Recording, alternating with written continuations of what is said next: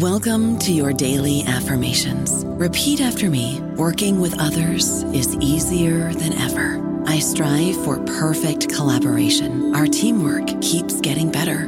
Yeah, affirmations are great, but Monday.com can really get you the teamwork you desire. Work together easily and share files, updates, data, and just about anything you want all in one platform.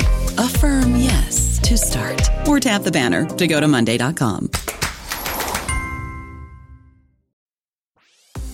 This episode is brought to you by ABC. Station 19 is back for its final and hottest season yet. Andy finally becomes captain, and she's going to give it her all to be the best leader the station has ever seen. Will she succeed? Get ready for fiery new romances and high adrenaline rescues. Watch the Station 19 season premiere tonight at a new time, 10, 9 central on ABC and stream on Hulu. Hello, everybody. This is Marshall Poe. I'm the editor of the New Books Network, and I'd like to tell you that we have a new and improved website. It has two new features that we think you'll love. One of them is a vastly improved search engine so that when you type in keywords, you'll get a bunch of episodes really quick. The other is the ability to create a listener account. And in that listener account, you can save episodes for later listening. So you can create a kind of listening list. We think these features are neat and we think you'll enjoy them. Please visit the site today. Welcome to the New Books Network. Hello, everyone, and welcome back to New Books in History, a podcast on the New Books Network.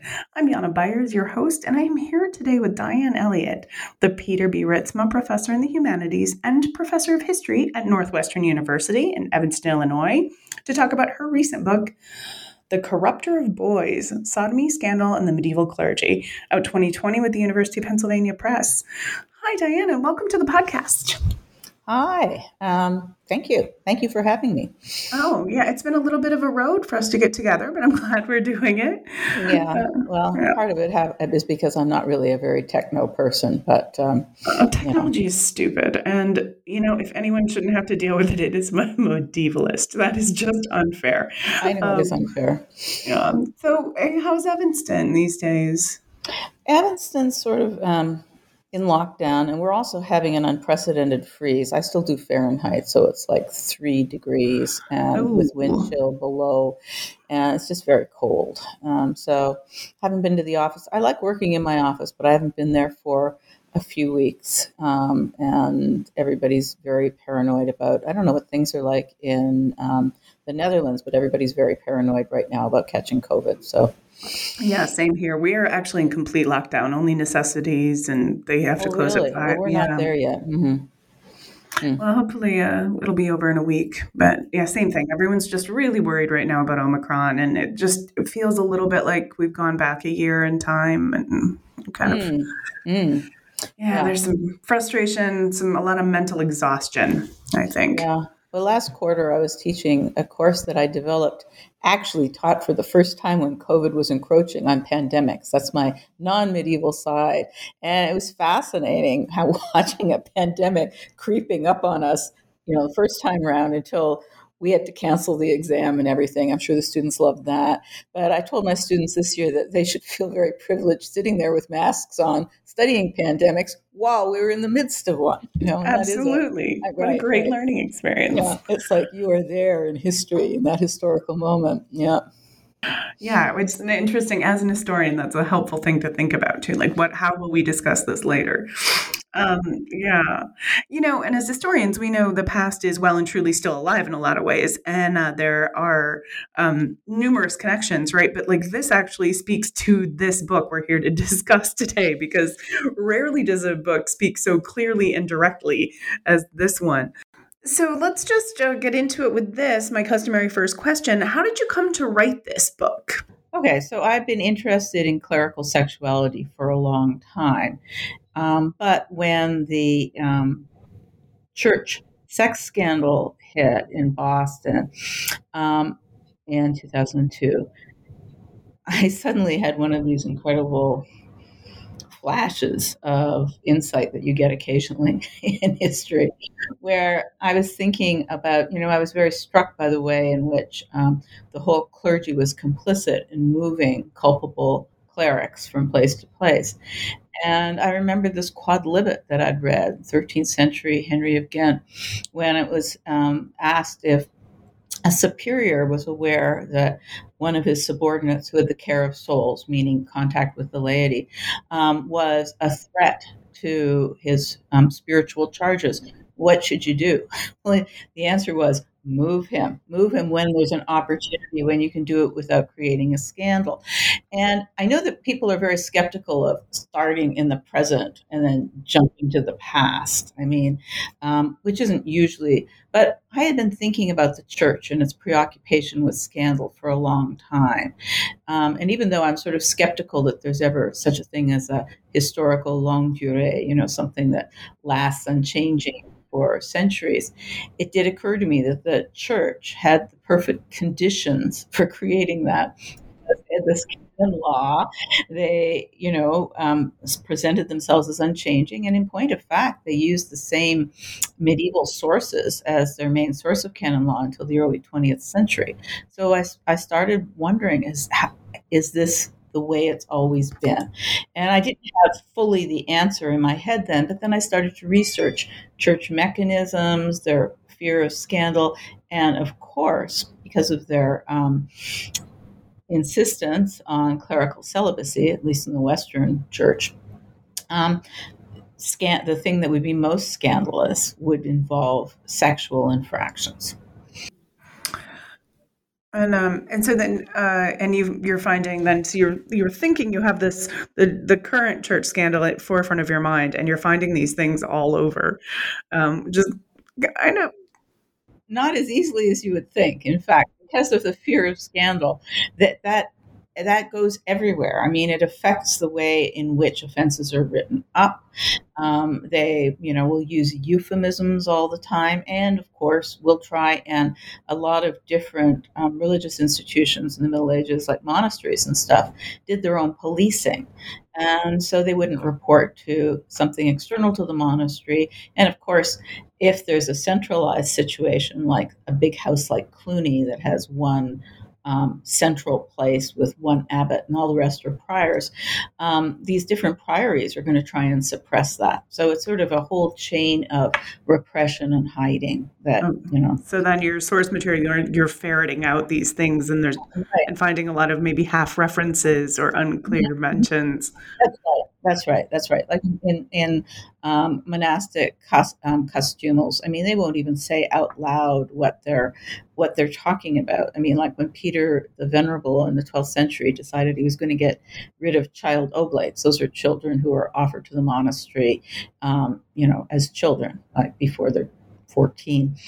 Um, he said that okay they're distracting they make a lot of noise and there are certain things which we won't talk about that you know you all know about and so that's the kind of um, innuendo that you find you know yeah um, which I mean, is kind of a, a, the bane of an historical existence but also mm-hmm, mm-hmm. kind of our job mm-hmm.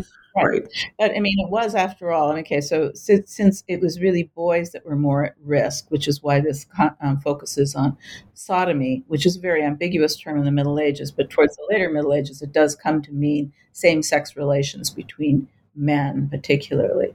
But boys were more at risk because um, I well, I think actually women were girls were at risk too, but it's harder to root them out because the word puella, girl, is used to for any unmarried woman, and there wasn't the same kind of um, heinousness around. Um, even though the church pretended that this, the scandal of women was a worse scandal, in fact, they knew that what would shock the laity more was the abuse of boys. So that was the scandal that they tolerated, but also hid. Okay. Um, yeah, and you argue in part one, you, you, break the book into two sections, and the second part is these really illustrative and deep case studies and pretty fascinating. And in part one is dedicated to demonstrating that there's this tacit toleration of clerical sodomy that develops really from late antiquity. Right, right. Well, um, you know, one of the things that's really important to understanding it, I think, is the way in which clerical sin is handled. So, a lot of part one is looking at what are the mechanisms that clerical sin, you know, and in fact, um, in the early church, there was a, a system of penance that you know, was high profile cases that have to do public penance if they'd done something wrong. But right from the get go, there was a rule in place that someone a cleric can't do public penance. I mean, and I think the understanding had been that if they did something really bad, like various kinds of fornication or murder or you know something like a really mortal sin they should be deposed but then what actually happened was they started doing penance in secret and that's where we get the rise of um, sacramental um, confession. You know, it, really started with clerical vice and clerical sin, so somebody could actually hang on to their position and the church wouldn't have to undergo the shame.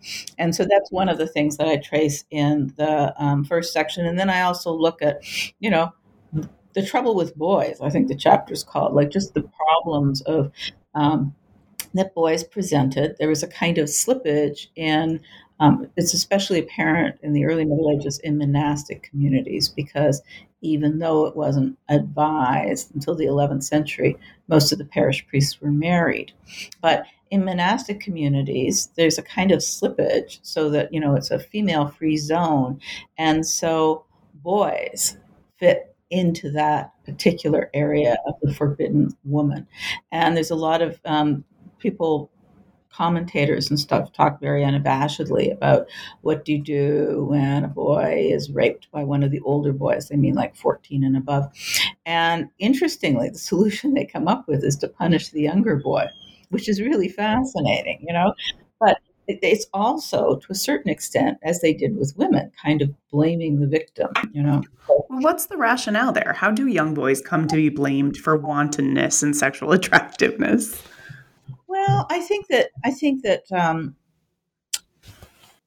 the, okay. I think that probably the um, we always. I mean, um, people who are you know believers tend to present the church as sort of preservers of children. But I mean, if you really poke into it, I think that they had a very low opinion of children as wayward, et etc., etc.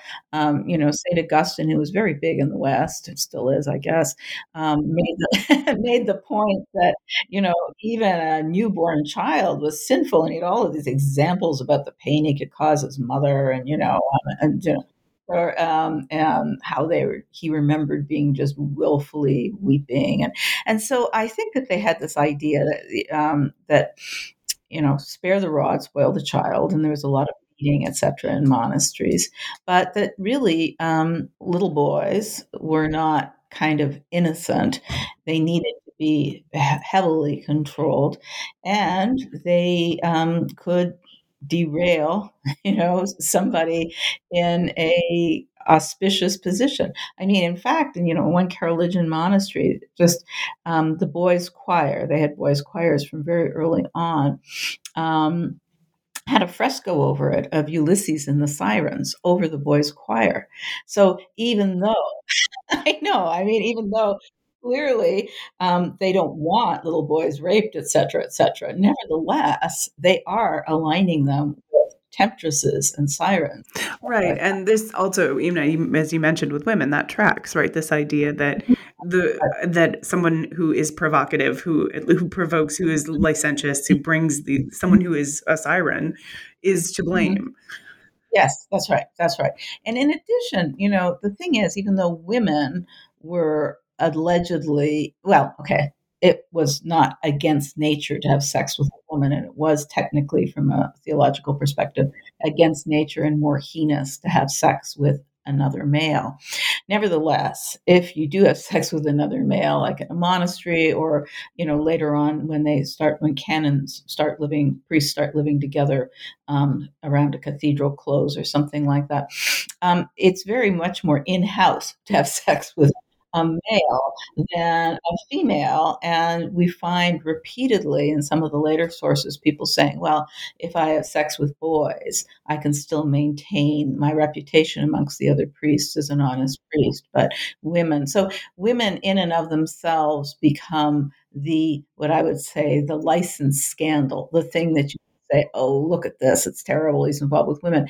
And even though the boys was technically more scandalous and probably would have scandalized the laity more, it nevertheless didn't threaten them in the same way. I mean, women are much more threatening, right? I mean, they're going to produce children, deplete church resources, all of that stuff. Right. So you see, between um, the boys are this very easy. They're they're there. They're a very easy victim. They're not going. There's going to be no illegitimate children running around. And then you have this thing where clerics are banned from doing public penance because that might blacken the reputation of the church and lead to some heretical thoughts about the sacraments, perhaps. So then, really, it is a perfect storm, right? For- yeah, it is a perfect storm. And um, one of the sad things is, I think that um, one of the people who really tried to intervene was a 12th century intellectual, Peter the Chanter. And if you read um, a lot of medieval treatments of um, same-sex relations, etc. He's sort of demonized because he seems to, out of nowhere, come out with this incredible rant against um, same-sex relations and sodomy, which is, you know, my God, it's equivalent to homicide because that's the only other um, sin that raises a clamor to heaven, like Sodom and Gomorrah and Cain and Abel, right? Homicide. God hears about it. Same thing with sodomy, um, if there was sodomy in Sodom and Gomorrah. But um, and so people would quote this like Boswell and um, Mark Jordan, et cetera, et cetera, and just sort of treating him kind of like, and it did seem like a hysterical rant.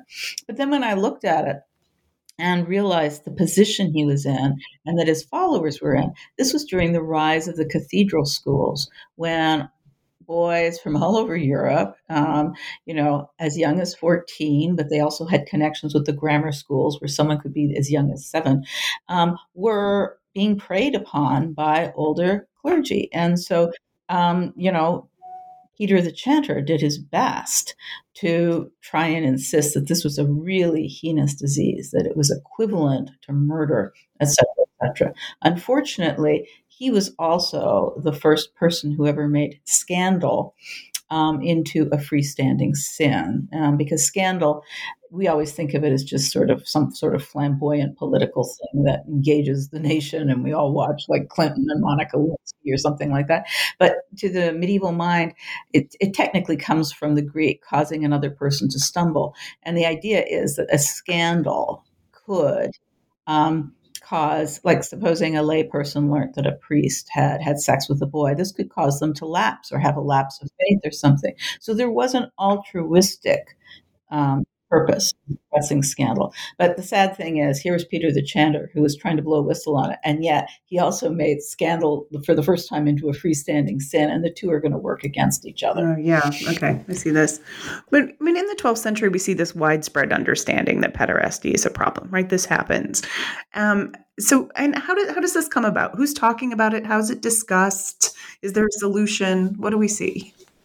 Well, not everybody sees it as a problem. I mean, this is one of the things in, in um, John Boswell, who, by the way, I admire very much, who wrote, um, um, what was it called? Christianity, Social Tolerance, and Homosexuality. Right? But then he had in the subtitle Gay Culture, which, which was problematical. But, anyways, he has a chapter that talks about the 12th century that's called The Triumph of Ganymede.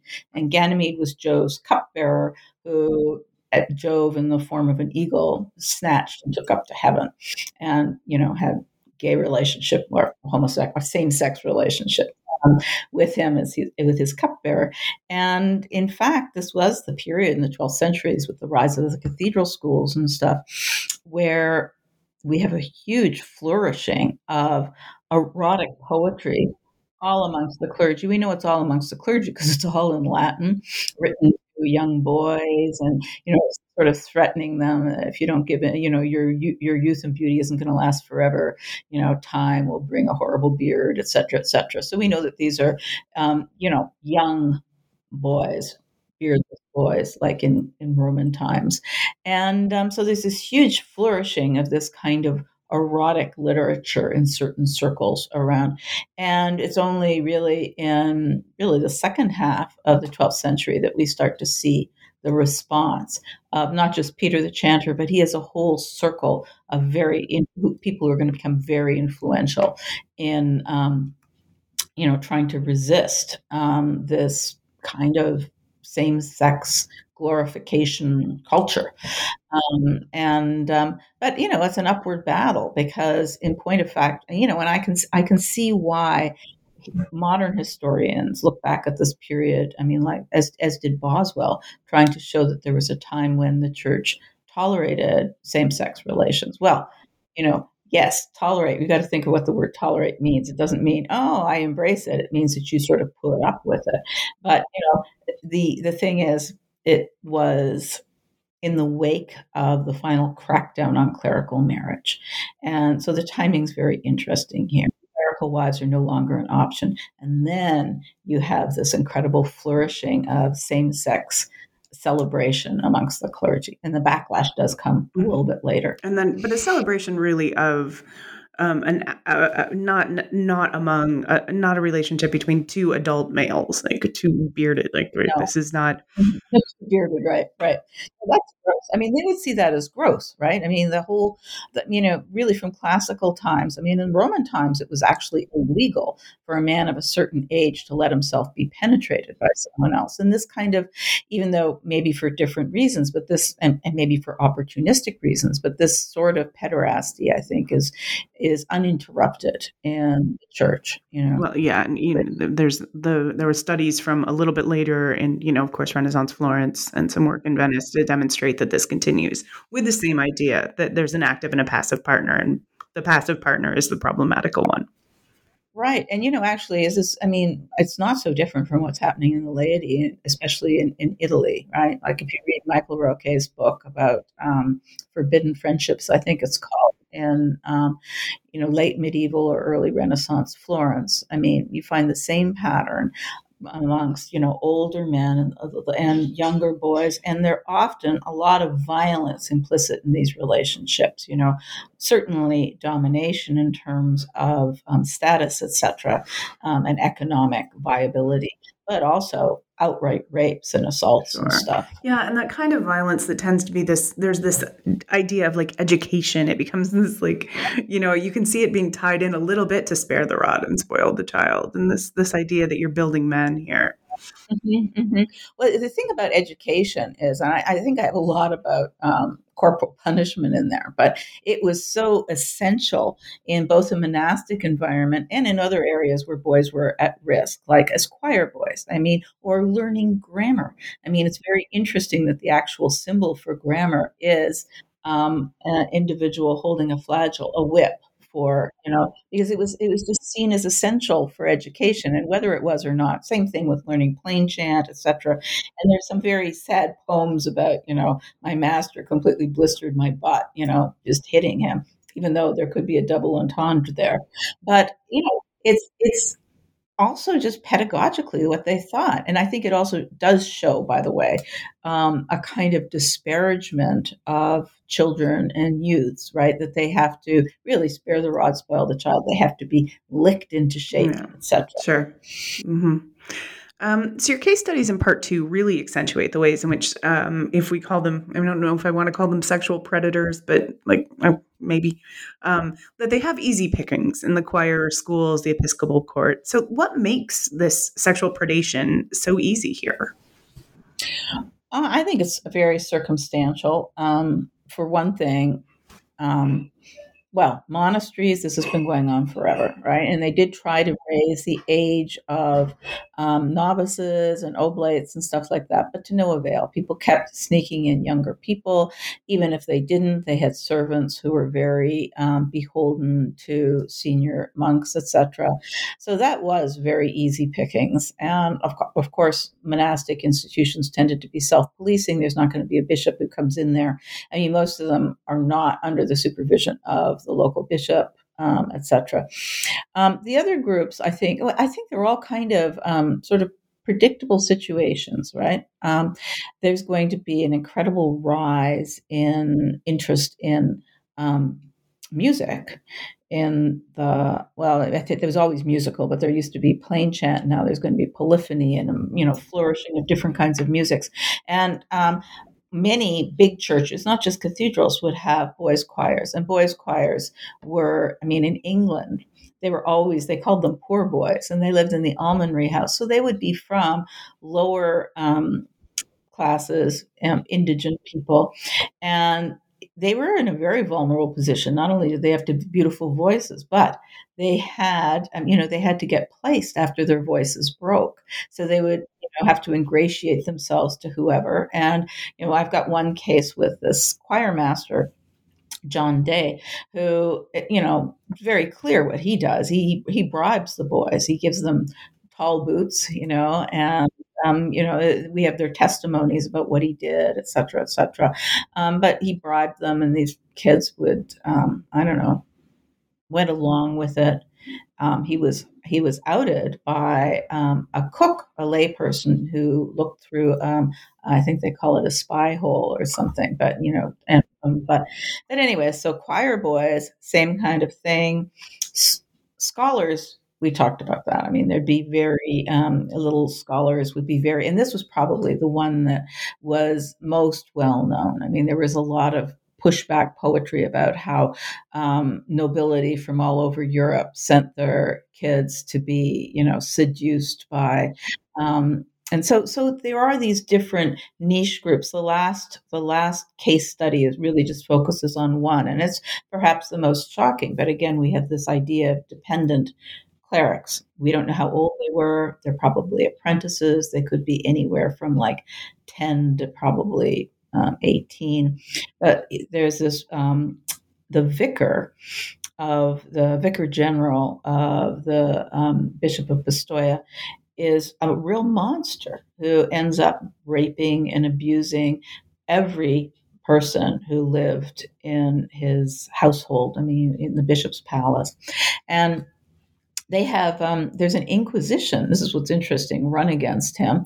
But the inquisition is not because he was this monster who abused boys and youths. It's because he'd been backbiting against the bishop et cetera et cetera et cetera. And for a while he was um, you know but all this stuff came out. They think well this has got to put an end to this guy. but no, at the very end, and actually it was right when I was, you know, the book was really in um, production.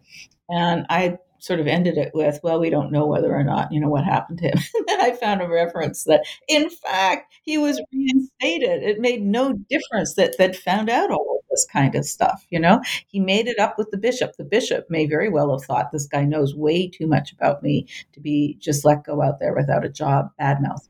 But you know, didn't make any difference. So these were the four zones where I looked particularly for um, evidence of what was going on. You know. Yeah, and so a lot of young men without immediate family or custodial care, right? Mm-hmm, yeah, mm-hmm, mm-hmm. and that's right. I mean, if, if, you're an apprentice, you're removed from your family, and they've often paid. Well, they have paid whoever it is who's bringing up, and it's not just somebody who's highly placed, but even priests. You know, at a, at a parish church could have an apprentice, and somebody would have paid. He's even though they're doing work, right? They're the um, the older person is paid to train these younger people.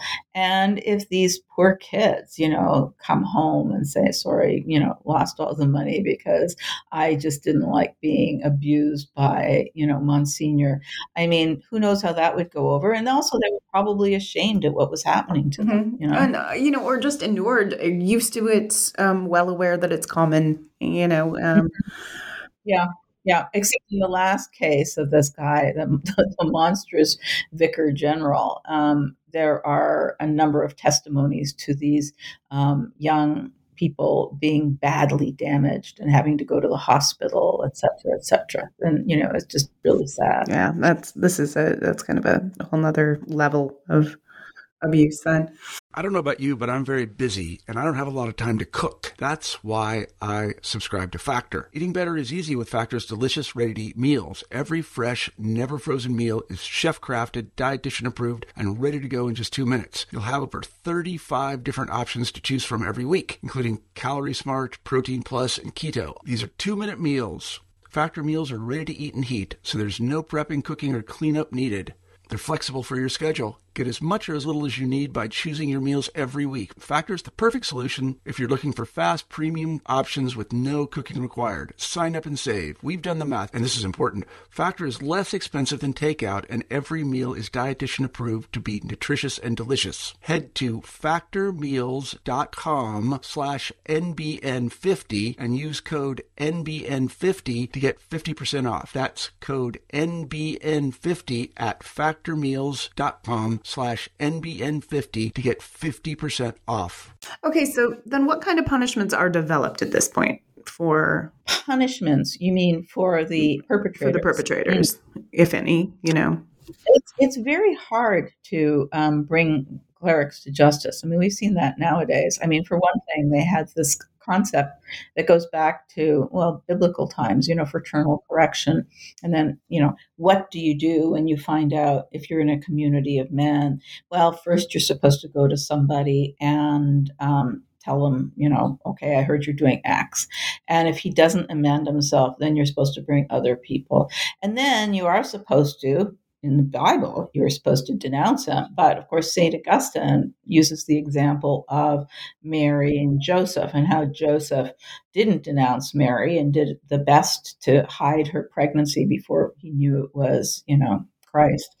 Um, and this is sort of the this is the path that most people will go. That the the more um, the the better path is the charitable path, and that if you actually expose somebody, they'll turn into despondency. You know, despondent. And there was actual. Um, they would do sort of casuistic situations about should you tell the abbot, etc. So in that kind of community, no. Okay, so where have I found real punishment? Um, the one the one instance is the choir master John Day, and the evidence against him. There was obviously a cabal of priests who really didn't like him, and we know that he was um, difficult. He was considered to be difficult with his servants, etc., etc. And he was betrayed by his servant, and all of these people who were living in the household of another priest. I think John Rose or something like that. So I think that there was a kind of personal thing at work that brought him down. And it was during a bishop's visitation when, um, but interestingly, some of the people wouldn't testify against him, but he had some enemies. And they brought lay people in who were not sort of in the boys' circle. I mean, in the men's circle of protection. Another case where um, when people are brought to justice, it's almost invariably because it's gotten out to the laity and been made public. And there's a very um, there's a case like that in late medieval Germany, again with a choir boy, where um, but the um, when this this kid um, it, there they didn't have a separate house for the boys and you were supposed to board with one of the canons and so this poor kid you know his name was John Muller, um, boarded with John Stalker, who we found out afterwards had a terrible reputation. But the other canons said to him, don't tell anyone, you know, don't create any trouble, don't. But it did get out to the laity, and he was deposed. But nothing terrible happened. He he had a powerful family, and so he was sent into exile. And who knows, maybe in exile he was reinstated um, in some capacity. So the the church, unlike um, the state or unlike secular society, it has its own courts, and clerics, um, except under extraordinary circumstances in the medieval period, um, aren't ever put to death, and they could be for rape and sodomy in secular society and you know burned alive even. I mean in italy that yeah. Yeah that's true. In italy it doesn't happen that often but it certainly well venice i think is very harsh. But in northern europe we do see instances of secular sodomites being put to death in that horrible way. But that's not going to happen to a cleric. And the only instances I know where clerics are put to death is for heresy, and then they are actually not just deposed from office, but you know, defrocked, we would call it. And you know, their unction um, scraped off their hands that made them priests, and then they could be hand, put over to the secular arm and put to death. But I am not aware of instances in the church of that happening. Wow. You know. I mean, so the, between this, the perfect storm, we discussed this um, concept that scandal is problematic. Um, you know, the, the the lack of any seeming political or will, any will in the church to do away with it. I, I can see why the church has real trouble stamping out pederasty in general. Is there anything we're missing? Is there anything else that contributes to this problem? Well, I think probably a lot of it has to do with it gets ingrained at a certain point a contempt for women. And so there might be, I mean, not only are women a threat to an all male community and to the church, because if you introduce heirs and church property and divides loyalties, that's all true. But I think that there really was a kind of visceral um, develop amongst some people developed a real visceral disgust for women you know? And that would certainly be something that would make um, men be uh, or males be i shouldn't say men because i never found one instance of two grown men or two men the same age um, involved with one another. It's always hierarchical. It would certainly make the love of boys much more attractive to certain people than the love of, of women. But you know what's interesting though is that in the 11th century in the Gregorian reform, the married priests who were clearly on the losing end of things because, you know, the, the papacy, which was becoming progressively centralized, was behind this reform, which finally extended to um, married clergy. And by in the early 12th century, they're actually going to make the marriage of clergy illegal, like it wouldn't count. I mean, no, illicit. So it wouldn't no invalid. Yeah, so it's not. so, yeah.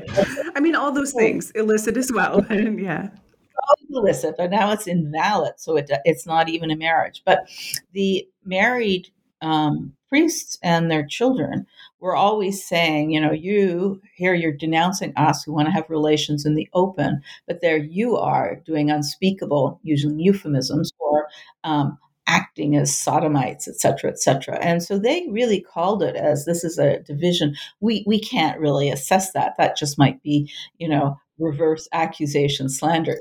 You accuse us of women, we accuse you of boys. But, you know, this was what they said. And it is interesting that once the reform was successful, we see this incredible flourishing of erotic same sex poetry you know, presumably, you know, from the winning side.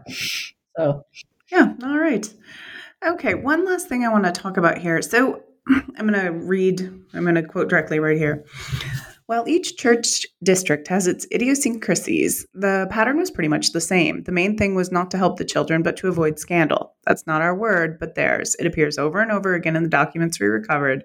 Special agents testified before us they had identified a series of practices that regularly appeared in various configurations in the diocesan files they didn't analyzed. It's like a playbook for concealing the truth. And that's from the Pennsylvania Grand Jury Report from 2018, which is how you open the book.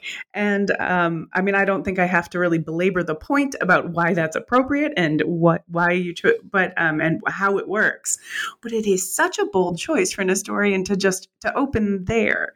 And I am curious about um, what you know, what, how how did that come over? Did you get backlash for this? How did it go? Yes, I, I recently had. Um, there was a panel on my book at um, the I don't know American Academy of Religion, and um, one of the respondents was very very hostile and read it as um, you know actually he misread it to think that that was the genesis of the book when in fact the genesis of the book was much earlier when i was thinking looking over the boston thing. And obviously for a historian to suddenly say look the same thing's been going on for over a millennium yeah. I realized i was really walking out on a mm-hmm. limb but i at the point you know the book was practically in production when that grand jury thing came out and i thought oh my god i cannot not include this because you know this of course they have a playbook for concealing the, the, truth and i that's what my book was about. Is you know the first half anyways is the church's playbook for concealing the truth and yes they have it. Canon law tradition all of those kinds of things. So um, i can see why some people would find it objectionable and think that I was, you know, completely prejudiced and biased against the church. But you know, for me to actually, it, it was, there was a process for me to get to the point where I believed in this sort of continuum. And then when the grand jury thing came out, I thought, oh my God, QED, you know, I mean, like, and, and it was also, you know, I mean, if anybody has read that, it is such painful reading, you know. And and again, you find instances where they say exactly like what they some of the things they say in the Middle Ages, like, you know, in fact, these boys threw themselves at these men and seduced them, and you're just thinking, what kind of world is this? It's really the world upside down, you know. But it is also, I mean, how do you maintain clerical privilege? How do you maintain clerical if you know people are human? St. Paul had said that chastity was a gift of the Spirit, shouldn't be imposed on anyone. Western Church took a different route, and a lot of clerical ascendancy is wound up in their celibacy. And if they can't maintain celibacy, but they want to maintain ascendancy, you got to conceal these transgressions, right? Yeah, uh, there we go. That makes makes perfect sense. Yeah, and this is it's so appropriate. It's so apt, and it really starts. It's a way. It's a. It's really cool. It was a really cool way to start. That's my intellectual response. There, it was a cool way to start the book. And I was like, huh. Um, and then to, it really drives your point home, and it makes this. Uh, it's a nice parallel. Um, but there, you know, I can also hear some of our more conservative colleagues saying, you know, from the dawn of time. yeah, yeah, yeah, I know. And actually, um, the um, the two anonymous readers um, didn't want me to draw any parallels between the medieval, what was happening in the Middle Ages and the modern period, and they made the very, um, I think, you know, justifiable thing that you know I stopped in the Middle Ages. So that actually made me, in the conclusion, look at the Council of Trent and you know do sort of dips into historically what we know and it didn't look but of course i was already stretched to my historical limits by going up to the 16th century. So you know but i still do think that um, it was the right thing to do because even if I had stopped in the Middle Ages, I think it would have been disingenuous for me to have in mind at this point a model that I really believed in and to not share sure. it with the reader. Yeah, you know, absolutely. Yeah, it's mm-hmm. it's interesting, and that's the benefit of being, um, you know, a well respected intellectual that you can say, "Well, thank you for your comments, but no." It's my book, and I'm going to do it. I know, I know. Well, you know, uh, it's to the, the press. Let ultimately left it up to me, so which was nice. Though we had some discussions about it. I mean, you know, like, you know, couldn't you just make it easier on us all if you know? But no, I couldn't. No, you shouldn't have to. I know, I know. You know, I mean, like the thing is, we do have to in academia. I mean, for one thing, I don't know. In a lot of ways, I would have liked to have reached more people, but that's not the way I write. I mean, I, am very, you know, I'm, in a lot of ways, I'm quite a conservative scholar, a lot of footnotes, et cetera, et cetera. But I still thought that if I did make these connections, that maybe some people would. And and you know, I've been contacted by Catholic radio, um, et cetera, and um, you know, some priests in Poland have written me telling me how wonderful this is. And actually, the thing that pleased me most was um, Father Tom Doyle, who I've admired so much for the work he's done on behalf of the survivors um, from sexual clerical sexual abuse. He was one of the first readers. Um, the press sent it to him to blurb, and he had had some training as a medievalist, and he just he just thought it was wonderful. It was the book he said he'd wanted to write because he'd always believed this, and that made me very very happy. So, so I have some I have had some luck. that is fantastic. Well, yeah, good good piece of scholarship. All right, I've taken up so much of your time already, but I have one more question. What are you working on now?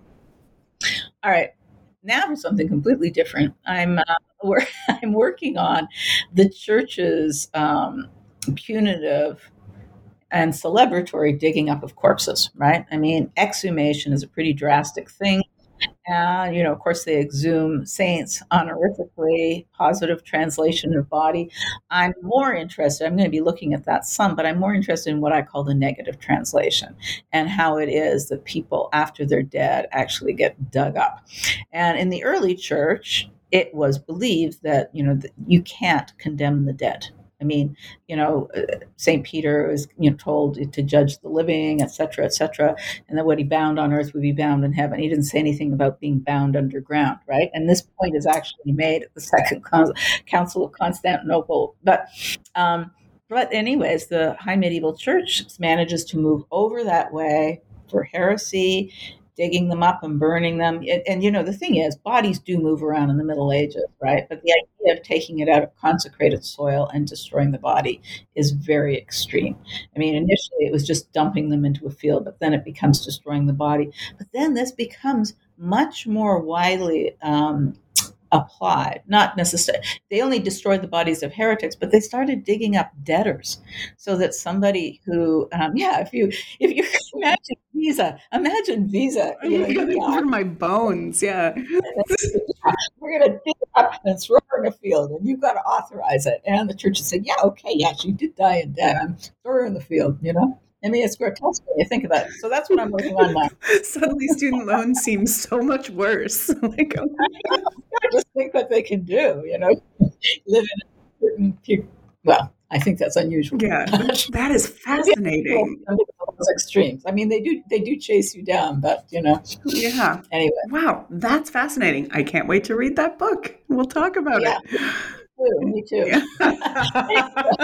yeah, absolutely. Well, thank you so much.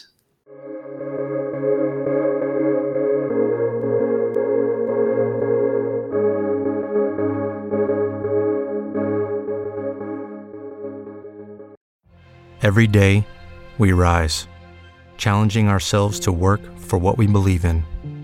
At U.S. Border Patrol, protecting our borders is more than a job, it's a calling. Agents answer the call working together to keep our country and communities safe. If you are ready for a new mission, join U.S. Border Patrol and go beyond. Learn more at cbp.gov/careers.